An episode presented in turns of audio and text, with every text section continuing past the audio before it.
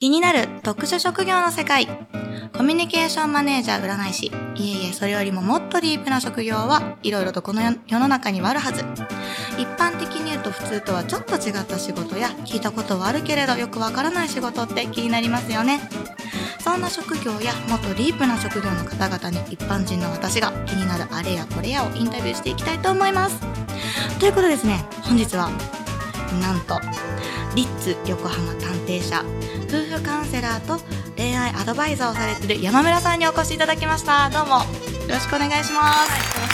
ます。はいということで山村さん本日はお足運んでいただいてありがとうございますこちらこそありがとうございます。はいということであの探偵社ということではい来ていただいてるんですけれども、はい具体的には、まあ、今そのか夫婦カウンセラーとか恋愛アドバイザーというふうな肩書きが書いてあるんですが、はいどんなことされてるんですか山村さんははい、えっ、と当社で受ける案件が浮気調査が9割です。浮気はい、なるほどはい、不倫とかっていうことですよねそうですね。 不倫調査です。なんとまあ今日本をずっと騒がせてることですね そうですね。なるほどあじゃあその不倫とかまあ浮気調査をされてる部署、部署って言うんですかまあ、はいか 調査員調査員っていうことのですかチームですかね。なるほどじゃあもう実際にはい、カメラ持ってはい、パパラッチしに行ったりとかってなるんですかそうです。張り込んでます。なるほどなんとも今日はとてもディープな話が聞けそうですはい、女性の人はちょっと必見ですね。はい、ということで、まあ、まあ浮気調査って言ってもまあいろいろちょっと全然ざっくりしすぎてて、はい、い、まいちわかんないんですけど、はいまあちょっとまあ私たちずっとまあ気になる特殊職業のまあお金とかの話もさせていただいてたんですけど、はい。浮気調査ってざっくり言うと、はい相場いくらくらいなんですかえっとですね、うちはちょっと安め、相場よりもちょっと安めで、1日10万円くらいでやってます。 ?1 日10万円。はい。なるほど。いもちろん1日じゃ収まらないですよね。そうですね。でも短い時間のものであれば、はい5万円とかもありますし。あ、1日っていうのはもう24時間計算みたいな感じなんですか、ね、24時間やるともうちょっといっちゃいますなるほど、はい なるほど。なるほど。え、じゃあちょっともう本当にわからなくて、もうあの、テレビの世界はいの探偵者みたいな感じになっちゃうので、ちょっとまあリアルなお話、まあどういった、まあまず方々が来るかっていうのは、どういったおな、まあ不倫とかまあ浮気だと思うんですけど、はいまあその一連の流れっていうんですかね。はいはい、で、まあ、そこで山村様がどうやって動かれてるかっていうのをちょっと教えてほしいんですけどはいまずお問い合わせがはいメールとか電話とかではじめ最初のお問い合わせいただきます、うんなるほどはい、でと面談って言ってるんですけど、はいはいそのカウンセリングルームにはい依頼者さんが初めてお越しくださるんですけど、はいそこで結構じっくり今まで溜まっていたあれやこれやを吐き出してもらっいてやでもなかなか人に言えないことですもんねそうですね多分、うん家族にも相談できない友達にもあんまりその恥ずかしいことだって思う方もいるのであーあんまり相談できない、はでい、当然そのパートナーにはパートナーのことなんでそうですそうよそうね当然話せない、はいでだから誰にも話せないっていう期間が結構長く続 いて今日を迎えるので、もう爆発しますよねもう爆発し続けてます皆さんし続けてるんですね、 なるほどえー、でまあいろいろお話を聞いていただいて、でそれどうなるんですかそれでうん、まあ、3時間ぐらいお話しされる方はいも行って、でその後、えっと契約に進んだ場合は、えっと契約になって初めて私たちがその張り込みとかの現場の調査ができるようになります。うんなるほど。え、っていうのは、もう話を、じゃあ私がもし浮気をされましたと。はい、聞いてください、まむらさんと。うちの旦那が帰ってこないんです、みたいな。はい話をずっともう何ヶ月もみたいな話になって、絶対これは他に女がいると思うんですよね。はいどうしたらいいですかみたいな感じになって、まあ、はいなんか、え、なんかコースとか選べるんですかあ例えいばろなんんか、なコースありまなんすか。張り込みをはい入れますとか、なんはかい盗聴器つけますとか、なんか、はいあ、そうなんですね。じゃあやっぱり自分がその人がじゃあ何を求めてるかっていうは部い分で、あのいろいろとそう調査をしていただけるみたいな。はい、そうですね。あとは、まあ、主には、はいあの対象者の行動パターンとかはい。生活スタイルとかで調査の内容が変わってご提案が変わってくるっていう感じですかね会社員なのなるかほど自営業なのかであ、じゃあ、張り付く時間が変わりますしなるほどじゃあ本当に結構事細かにその、はいまあ依頼者さんから言われてるその対象となる人物はい、のこともいろいろ聞かれるんですね。はいなるほど。じゃあそうなった時に、まあ、コースが決まって、はいなんかまあ皆さんがその探偵者の皆様が、はまあその始められ、まあ、まず初めに始めることって何ですかやっぱり身元調査とかなんですそうですねあその、えー、と対象者のかはい。生活のその範囲、まあまあえっと、分かりやすく言うとあれですね会社員だったら、はい。そのあ勤めてる会社、会社。はい、の出口とかを確認します。かっこいい。えー、すごい。なるほど。あ、 はいそっか、出口とか確認して、はいでどっから出そうてくこるんか。な出口使わないよねっていう出口もちゃんと抑えるなる逃ほげどる。そう逃げる人はそこから逃げちゃうかもしれないじゃないですか。そうですよね。ということで下下見を完璧にしますね。結構すごく、そうですよね。はい、細かそうですよね。い あそうなんですね。え、なんかそうなった時に、例えばじゃあ、まあ、まあ多分コンプラとかもあるのであれなんですけど、今まででなんか、ああ、こんな逃げ方したなとか、なんか今まですごい人っていました。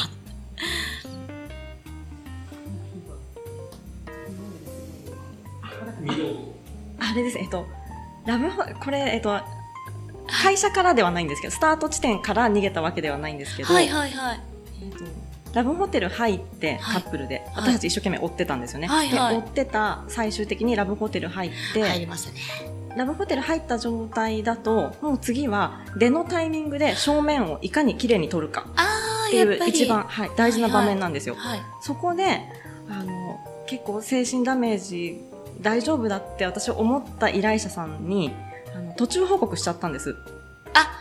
今、今ここのそホうですテルに入られましたと。はい。証拠取れますよ。よかったですね。頑張って。安心してください。っていうのをお伝えしたら、意外にももろくって、その方が。来ちゃった。そうですね。あ 来てはいないんですけど、あんた今どこにいるのよとか、そういう連絡を多分、本人にしちゃったと思うんです。なるほど。あ、はい、今村先生。はい。あの、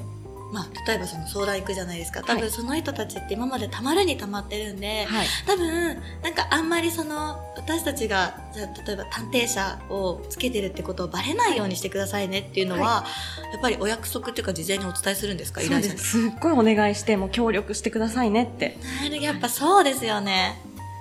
でもそそうなんですその方は、はい。大丈夫だと思ったんですけど、今まで大丈夫だったんで、ずっとな。るほど、今までも帰りが遅かろうが、なんだろうが、そうなんですよ。一緒に耐えてきたんですね。で、まあ、その時も大丈夫だと思って、はいもうむしろ期待してくれてたので、そなるほどの次のホテル取れるようにっていうことで。はいはなので、良かったですねって報告をしたら、本人に伝えてしまって、本人が慌てて、そうです。なんか、マフラーとか、シーツとか、その、ラブホテルのシーツとかええを、ぐるぐる巻いて顔に。で、取られない、か顔取られないようよにうに出てきちゃいました。ああ、なるほど。なんか、ミイラ男状態みあたいな感じーでじゃあすそ。れは証拠にはならなくなっちゃいいまや、すそれを、えっ、と、入るまで、ラブホテルにたどり着くまでに、いろいろ取れているので、あだからもう入るところは取れてると、取れてます。で、それプラス、はいまあ、靴とかは履き替えることはできないので、はい同じ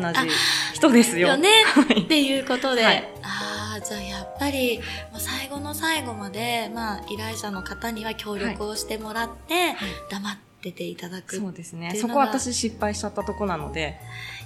ー気をつけまないといけないですね。ああーやっぱりそういう、まあ、ただ単にその物的証拠だけを追いかけるっていうよりも、はいやっぱりその依頼者の方とかのメンタルとかっていう部分もはいきちんとケアを考えていかないと、はいアドバイザーさんにはなれないってことですよね。そうですね。なるほど、なるほど。そうなんですね。ちなみに、あの、ちょっと山村さんのお話になるんですけども、はいなんで、この、ていうか探偵者って、なんか、会社とか、なぜ、まあ、今わかりやすく新卒の方とかっていうような、なんか、どういった形でこの会社に入られたんですかあ、私は、あのと、そう修行をして、別の会社、修行はい、の尊敬できる探偵について、はい修行をして、はい。で、その後、立ち上げたのが、立探偵社です。そうなんですね。はい。なるほど。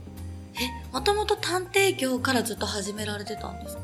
えーと10年間 OL やってましたあ、そっからご転職されて、はいそうですねでもお10年間 OL やる前は大学生の時に探偵やっていて それも修行でアルバイトの修行でやっていてへでもやっぱり新卒で女子が探偵だとちょっとハードすぎるなと思ってあーなるほど、 OL に憧れて普通に OL 最初はやったんですうなんですけどもともとは警察官になりたくてそういうなんかちょっとハードなのが好きでなるほどなるほどで夢諦められなくっうんてで再度修行をして立ち上げましたすいません修行ってざっくり言うと、もうそのたある探偵の人について助手みたいな感じで、そうですねいろいろ職人の世界なんでなんか技職を人の盗む世界なんですか、はい頭がいい人がななるとかじゃないんです頭かはみんな悪いです あそうでもないけどあいいたまにいい人もいます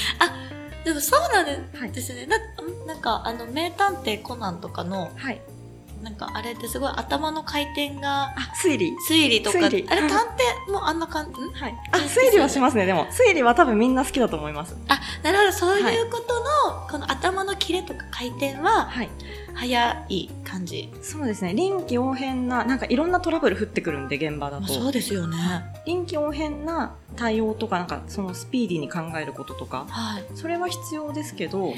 かすごい頭がいい,、うんいいかっていうとてかもうそうでもあない肉体的なやっぱりあ張り込みとかしたりとかがあるからですかそうですね体力の方が必要だと思います頭よりもなるほどえ入社試験って例えばどんなことされるんですか入社試験は筆記はないです頭いらないんでなるほどはいあでもなんか謎解きみたいな感じされるんですかあコナンみたいななんですかかはい推理をもとに脱あじ出ゃあゲームでしたっけなんかはいなんかあじゃあ今度それもやってみてもいいかもしれないですね。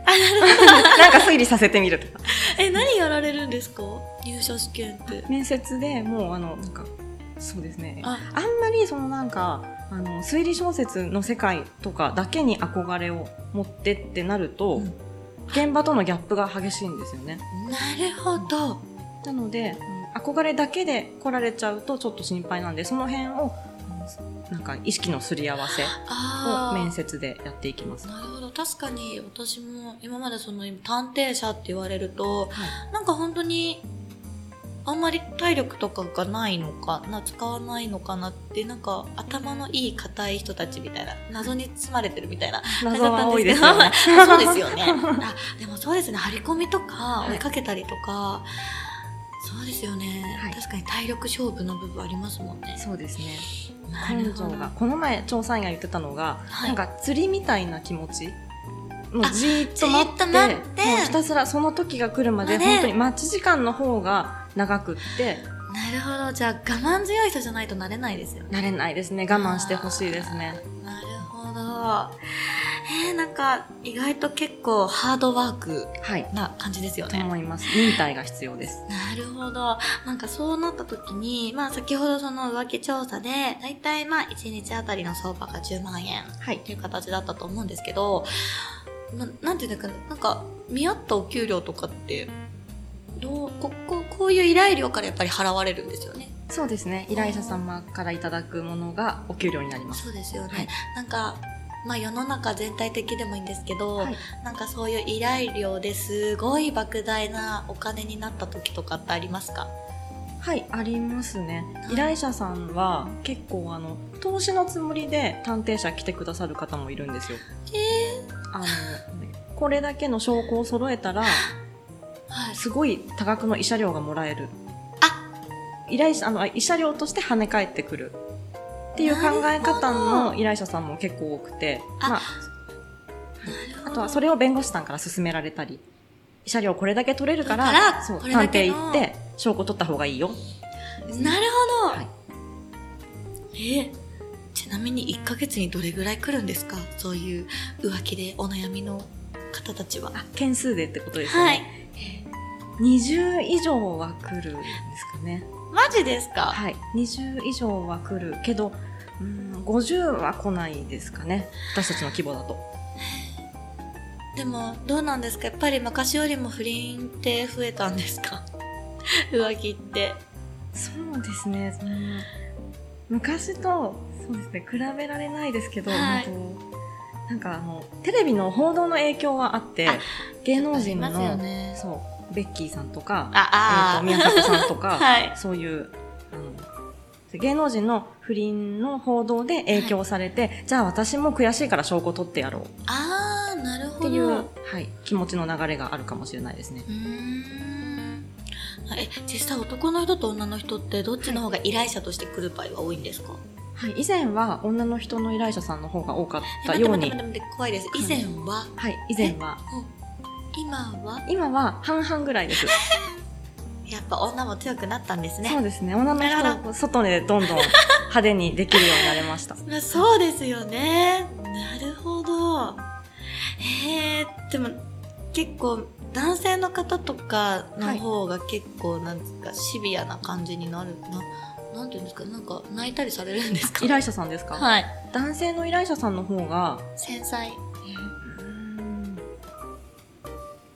まあ淡々としてる方の方が多いですかね。どっちかというと。そうなんですねなるほどいやでもどうどうなんですかそのまあ実際にお悩みを聞いていただいてあもうこれは明らかに白だなとかって思う時あるんですか、明らかに白はないですね。まあそうですよね、はいお金払ってまで来るなら何かしらの、もうあれを持って皆さん来たりするんですよねそうですね。異変がたくさんあって積み重なって、いざっていう感じですね。へーえなんかちょっといろいろ聞きたいんですけどその浮気とかについてはい。もう多い案件って何ですかななんかもうあまた出たこういうパターンねみたいななんかもう、例えばなんですけどまあ夜帰ってこないとか、はいなんかあ、浮気のその、浮気のそのパ発覚発覚のパターンっていうんですか、はい。またそれかみたいななんか多いのって何なんですか多いのが、あの、携帯電話を肌身離さなくなった。なるほどお風呂場にも持ってくとそうです。おか風呂もジップロック入れて、使っ、お風呂の中でもずっと使ってるとかですね。大丈夫ですか皆さんパートナーお風呂場持ってってませんかなるほどえやっぱそうなるとまずそこが一番多いそうですね。怪しいポイントそこが分かりやすいところで、で、もっと見るようになると、はい勝負下着、知らない勝負下着があった。確かにそうですよね男の人もですよ男の人もい綺麗なパンツを、ななんか綺麗なパンツをこの日履いてくなるほどっていうのを見られてます奥さんにあでもそうですよね洗濯物とかだったら一緒奥さんはそこは敏感になりますよねそうですね気づかれちゃいますねへーえあとはあとは何かないですかあとはなんかパンツの匂いで鍵を開けられる奥様もいましたパンツの匂いでどういうことです か違うところで洗濯してきたってことですかあかもしれないですあそれなんかかね使用後ががてか洗濯物のカゴの中に入ったなんか後つにいてるぞみたいそうななんか異変がいつもと違うぞっていうのをきっと見極めたんでしょう ねなるほどえそういう時ってやっぱりはい女の人の方が感は鋭いとかって言うじゃないですか、はいなんかそういうので言うとどうですか結構あやっぱり女の人の方が結構詰めるとこまで詰めてるなとかっはてい思ったりされますそうですね勘も鋭いですし細かく見てますねあーなるほどへえんか逆に女性のパターン女性もそのジッなんかお風呂場とか今まで持って行ってなかったとこに携帯を持っていくと、いまあ男性の方がなんかおかしくなってきましたっていうパターン多いんですか女性はどういうパターンが、女性もやっぱりあの可愛い下着が増えたあうんできずあとは、まあ、全体的におしゃれになったとか急に急におしゃれになったとかーですでもねそんなパートナーの人にいいよよく見せたいっていう気持ちもあるかもしれないですよね、そうですねでもそれを超えちゃったんですよねきっと それどころじゃないなんだかとんでもない感じのとんでもないはい、とんでもない感じのおしゃれが出ちゃったんだと思いますなるほど。へえ。なんかそれ、まあそうなった時に、大体その、慰謝料とかの相場って、どれぐらいになるんですかはい慰謝料は、えー、と離婚した場合と離婚しない場合でそんな二つがあるんですかそうなんですよ二通りあるん待ってくでださい。ちすょっとその二通りっていうのはちょっと気になっちゃうんで、はいちょっと本日はこの楽しい楽しい浮気調査ということで、私もめちゃめちゃ興味があるので、延長してお送りしたいと思いますので、一旦ここで第1回戦は終わりとさせていただきます。ということで、まあ、お金のことや、まあ、この後、どうやったらバレないように、どうにかできるかとか、まあ、どうやったら、まあ、もともと不倫をされないかとか、その後どうなるのかっていうのまたいろんなディープなことを聞いていきたいと思うので、また、次回お会いしましょう。ということで、今回は失礼いたします。